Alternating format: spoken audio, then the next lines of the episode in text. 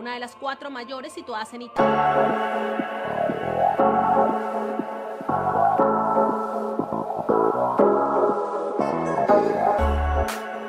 Son las 7:10 minutos de la mañana. Gracias por acompañarnos en la señal de éxitos. Transmitimos desde Caracas a través de 99.9 de todo el país, a través de nuestras emisoras, de nuestro circuito. Transmitimos a través del canal 990 de Simple TV, también a través de mundour.com y de nuestras aplicaciones en video.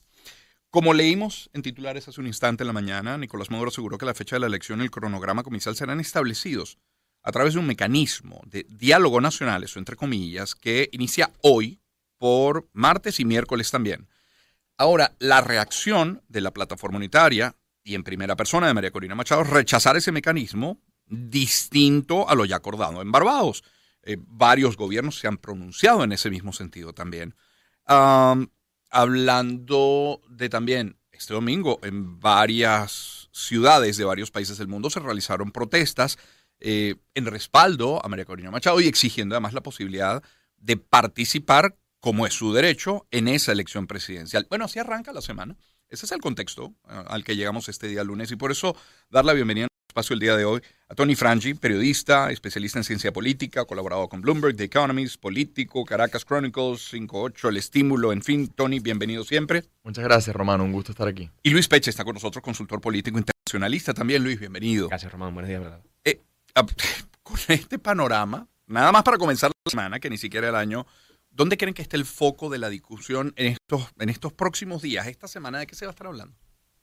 Bueno, eh, Román, bueno, primero gracias por la invitación. Creo que obviamente estamos viendo el recrudecimiento de los espacios de negociación, ¿no? Eh, creo que venimos de, una coyuntura en la que había una, una, cierta expectativa, esperanza, no sé si esa es la palabra, con relación a lo que podía suceder en cuanto al contexto político, económico, social del país, tomando en cuenta lo que se había firmado en Barbados en el mes de octubre.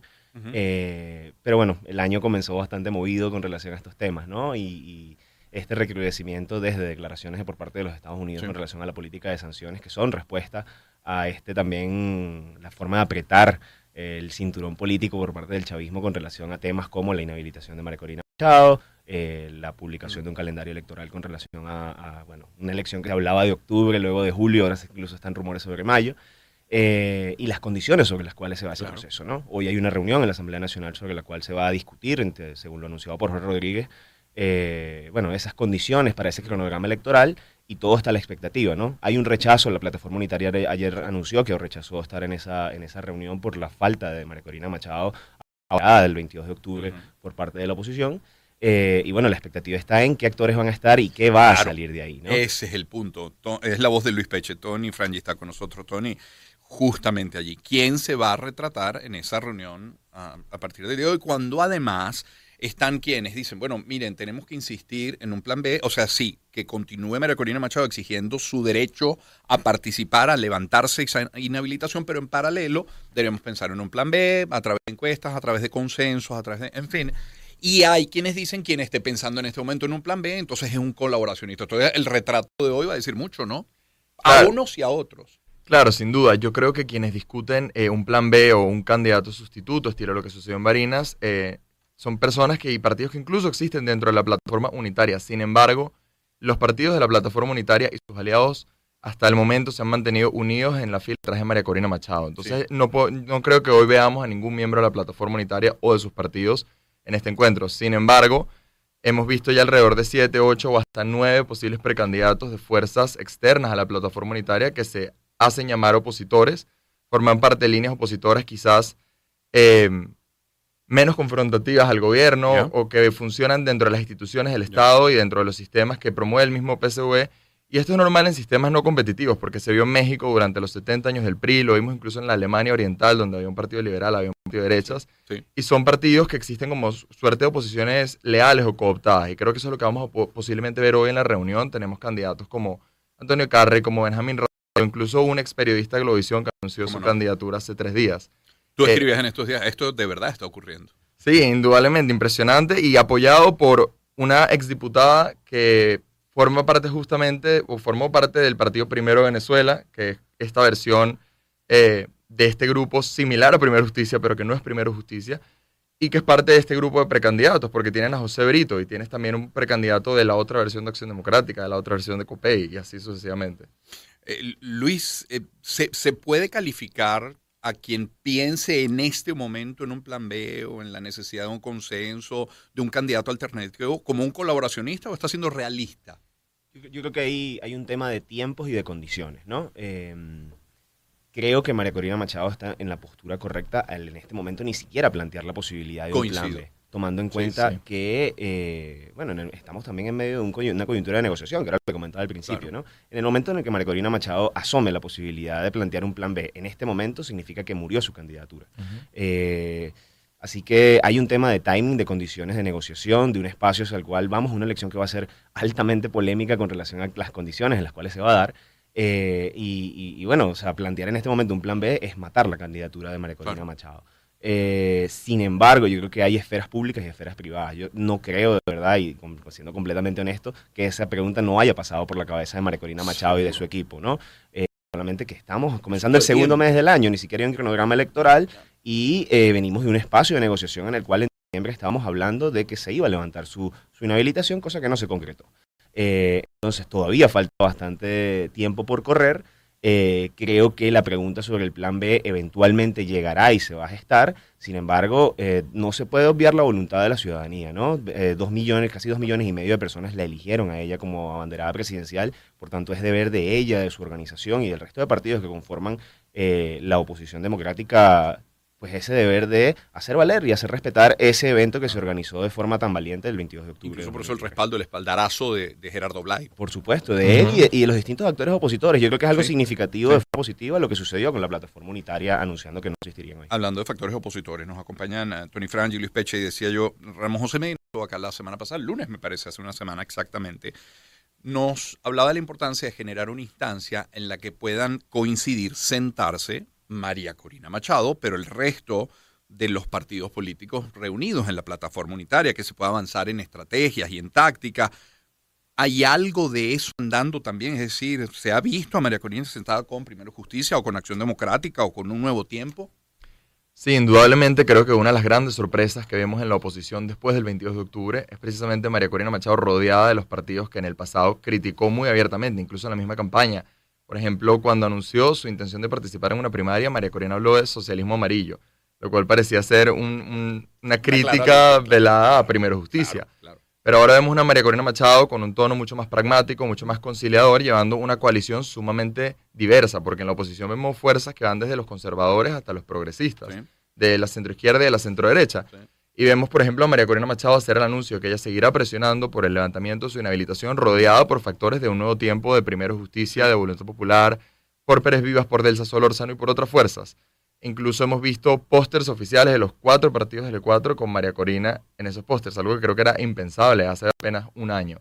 Entonces, indudablemente, María Corina ha sabido lidiar esta coalición de varios partidos y de varias fuerzas y, ha tenido reuniones y ha tenido eh, participación en los espacios de partidos, porque hace poco vimos a María Corina en el encuentro del Comité Político de Primero Justicia, sentada además con un vestido amarillento, junto a figuras como Paola Bautista Alemán, que es una gran figura dentro de Primero Justicia, y rodeada de Juan Pablo Guanipa. Obviamente estamos hablando quizás de la rama más de centro derecha, de Primero Justicia más cercana a ella, no hemos visto una cercanía con Enrique Capriles, pero de todos modos vemos una María Corina dispuesta a estirar eh, el brazo y la mano a otras fuerzas de oposición, incluso aquellas que no están en la plataforma unitaria, como se vio en la primaria, con la participación de miembros y partidos que, que fueron miembros de la Alianza Democrática en las Claro. elecciones regionales del 2021. Claro, está- es la voz de Tony Frangi, está con nosotros también Luis Peche. Luis, como internacionalista, la posición que ha asumido Estados Unidos luego de la decisión del Tribunal Supremo de Justicia de volver a la sanción en contra de Minerven, de poner un plazo hasta abril, ¿en qué se va a traducir? ¿E- ¿Es errática la comunicación de los Estados Unidos? Porque, bueno, por todos es sabido, aunque no se conozca el contenido de las conversaciones, que hay un canal directo de comunicación entre el gobierno de Estados Unidos y el gobierno venezolano. Y bueno, eh, sí, está esa duda sobre qué es lo que contiene ese acuerdo, el acuerdo de Doha, lo suelen llamar ya, que es ese espacio de es. negociación bilateral entre, Eso es. entre Estados Unidos y, y- y- y Maduro, ¿no? Creo que, a ver, esa, esa postura de Estados Unidos, que se explica evidentemente por lo sucedido a nivel político en lo Mm. interno en las últimas semanas, derivó ahora en esta reacción del, del- del chavismo con relación al cronograma electoral, ¿no? Al hablar Estados Unidos de poner un plazo final para el mes de abril y la respuesta de Maduro y, y- y del CNE, de Jorge Rodríguez, etcétera, de hablar de una elección para mayo, eh, significa que las inscripciones para esas, elecciones serían a final de este mes, a final del mes de marzo, antes de ese que se vence ese plazo con relación a los Estados Unidos. Lo que estamos viendo aquí, evidentemente, es una tensión, una especie de guerra fría en la cual, bueno, se mueve una ficha por parte de Maduro, se mueve otra ficha por parte de los Estados Unidos y esa tensión está intentando escalar mientras hay espacios de negociación, evidentemente, eh, por debajo de la mesa. No, eh, no, no, hay que pasar por vano que este es un proceso en el cual también se está acompañando a la Unión Europea. Mientras se anunciaban las, eh, las decisiones por parte eh, de Maduro, Juan Rodríguez, etcétera, había una delegación de representantes de la Unión Europea aquí en Venezuela reuniéndose con los actores, incluyendo al propio chavismo. Sí. ¿no?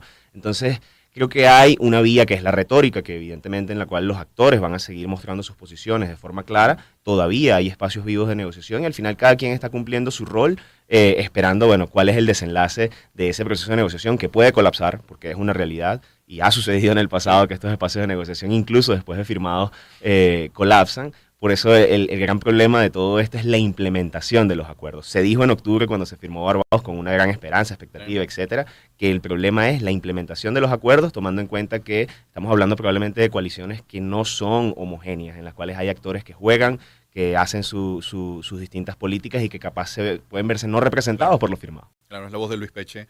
Tony, y los, como pregunto por Estados Unidos, puedo preguntar por los empresarios venezolanos que los gremios, sobre todo quienes dirigen las cúpulas, parecen, parecen hoy muy concentrados en su buena relación con, con, el gobierno y alejados de aquellas posiciones muy críticas, en algunos casos radicales del pasado. Ni siquiera confrontación estoy hablando, se alejan de la crítica. Sí, Román, indudablemente creo que estamos viendo un cambio en la actitud del empresariado tradicional del país, de la misma fe de cámaras incluso, que por años ni siquiera tuvo relación ni canal directo con el gobierno, que por años incluso se enfrentó directamente con el gobierno, como vimos en la crisis del 2002, y ahora estamos viendo quizás una actitud eh, menos confrontacional, más cercana al gobierno, sobre todo con la vicepresidenta del país, que también es ministra de Finanzas, y creo que en parte tiene que ver reformas económicas que estaba llevando a cabo el chavismo, esta perestroika suave que está pasando en Caracas desde hace unos años con el levantamiento del control de cambio, el levantamiento de los controles de precios, el, la libre circulación del dólar. Eh, y creo que eso responde a unos nuevos incentivos o genera unos nuevos incentivos en el empresariado que busca indudablemente que el gobierno y el chavismo continúen por esa línea y traten de generar algún tipo de apertura de mercado, incluso si ello no implica una apertura política. Estamos hablando de una perestroika sin glasnost, por así decirlo, como va a suceder en países como Vietnam, uh -huh. por ejemplo o en la misma China, aunque eso creo que ya es un ejemplo muy diferente a la situación acá, pero eh, pareciera ser la situación del empresariado y el empresariado no pareciera tener cierta visión optimista en cuanto a los resultados que puedan dar estas negociaciones o la oposición misma y están abogando por tratar de que el chavismo mantenga sus reformas y mantenga una actitud más amigable hacia el mismo sector privado para su propio beneficio como empresa y como gremio, lo cual es entendible hasta cierto nivel. Claro. Uno, a ver, no, se, se pone en la, no, no, es lo mismo escuchar a la Dan Celis presidente con industria que a la Dan Celis primero vicepresidente de Cámara que a la Dan Celis presidente hoy. Y uno termina de entender, ojo, no lo justifico y no estoy diciendo siquiera que lo comparto, pero uno entiende que el presidente de Fede Cámaras deba ser aquel llamado a construir puentes entre el sector privado y el gobierno. O, ocurre en cualquier tipo de, de régimen de, de, estilo político en cualquier parte del planeta. Pero, ¿hay algún pero? Yo creo que eh, ahí lo, lo, lo, importante es que también ese empresariado tiene que entender que un país eh, con libertades políticas también avanza hacia las libertades económicas, ¿no? Eh, venimos de un proceso en el cual había, bueno, todos los controles posibles sobre la economía y que fueron desmontándose poco a poco con un proceso que también venía acompañado de presión política internacional y nacional, esta coyuntura de 2019, ¿no? Eh, eso, digamos que le dio un empujón a esa liberalización de la economía venezolana. Nada nos garantiza que no podamos volver a lo anterior uh -huh. si esto continúa eh, seis años más sin ningún cambio en lo político, ¿no? Eh, el, cambio, el cambio político garantiza eh, ese cambio económico y sobre todo no, no, hablo solamente del cambio en la persona, sino en el cambio sistémico, ¿no? Uh -huh. El cambio en las garantías para poder hacer política de forma libre en el país, eh, también puede significar evidentemente que los cambios para poder hacer negocios en Venezuela, la seguridad jurídica forma parte de las condiciones del Estado de Derecho. Eh, así que separar las dos conversaciones, bueno, puede ser válido desde un punto de vista pragmático, como, como, sí. comentaba, como comentaba Tony, pero eh, no hay garantía de éxito de cara al futuro, lamentablemente. Sí, indudablemente estos grupos, desde el pragmatismo, claramente están buscando en un escenario sin sanciones, donde es más fácil hacer negocios en Venezuela o buscar inversión internacionalmente pero como dice Peche, el tema del marco jurídico y el tema sistémico del país siempre va a ser un bacalao al hombro para la clase empresarial. Estamos hablando de una economía minimizada donde el crédito es apenas 1% del PIB cuando regionalmente el promedio es 40%, eh, con su infraestructura venía menos, con constantes colapsos del servicio público que necesitan inversiones muy grandes. Y eso indudablemente genera otra cantidad de retos enormes relacionados completamente con la manera que se manejan las instituciones en el país y la clase política, que van más allá de las sanciones o no. Entonces, la verdad es que el empresariado está buscando sí, una bocanada de aire, pero no es un salvavidas. Eh, Tony, justamente te leíamos en, eh, en, un artículo de Caracas Chronicles y, y, comentabas que ambos sectores, gobierno y oposición, uh -huh. tragaron sapos con lo firmado en, en, el acuerdo de Barbados. ¿Qué incentivos tienen hoy que probablemente no, no hayan sido los mismos que en el momento de esa firma? ¿Qué, ¿Qué, incentivos tienen uno y otro para volverse a sentar en la mesa? ¿Qué los, qué los obliga? Bueno, Román, el caso de la oposición creo que sigue siendo el mismo incentivo de siempre. Es una negociación asimétrica. La oposición sin duda está buscando tener mayor peso político en el país y tratar de lograr una redemocratización que ha sido la causa de la oposición desde que Hugo Chávez inició las reformas institucionales en el 99. Entonces creo que, los incentivos de la oposición siguen siendo los mismos. La oposición está buscando eh, un cambio de sistema, una mayor apertura de la competencia electoral y política y un mayor peso de la vida opositora en el país. Es decir, los inicios o el camino hacia una transición democrática como han pasado en otros países de la región en décadas pasadas. Sin embargo, creo que el gran incentivo del chavismo que vuelve ahorita a la mesa, eh, también a la mesa de negociación, es indudablemente el posible retorno de las sanciones, porque representa eh, una caída hasta 25% de los ingresos del gobierno proyectados para este año en caso de que se extendieran las sanciones, si vuelven, es una caída de 25%, representa más inflación, representa no poder aumentar salarios y bonos para el sector público, una caída del consumo, y sin duda una Venezuela eh, paría aislada del, del, Estado, de la comunidad internacional, del sistema financiero internacional, del acceso a bancos, del acceso a préstamos que el gobierno necesita urgentemente, sobre todo para temas que generan muchísimo descontento, como el colapso de los servicios públicos. Entonces eso queda uno preguntarse qué incentivos hay internamente dentro del chavismo. ¿Está todo el chavismo dispuesto a seis años más de un régimen de sanciones sobre la economía, sobre las mayores exportaciones del país, que son el petróleo y el gas, incluso sobre otros sectores que se ven afectados directa o indirectamente? Probablemente la respuesta es no, no todo el mundo está dispuesto a eso. Entonces creo que ahí hay un incentivo nuevo del chavismo de no querer volver a la situación de los últimos años ante esa asfixia que generan las sanciones para los ingresos de un petroestado claro. como el nuestro, que sigue siéndolo, con o sin sanciones. Y, y, creo que por eso estamos viendo, bueno, que se está hablando de nuevo de salvar el acuerdo de Barbados, de volver a la mesa, de crear el mecanismo de verificación de Noruega, porque genera nuevos incentivos para el gobierno que estuvo tensando la liga, pensando que los Estados Unidos no iba a reaccionar eh, no solo ante las inhabilitaciones, pero también ante una nueva ola de represión y de acoso a la sociedad civil organizada y los partidos políticos de oposición, y Estados Unidos sí reaccionó, para sorpresa incluso de la misma oposición.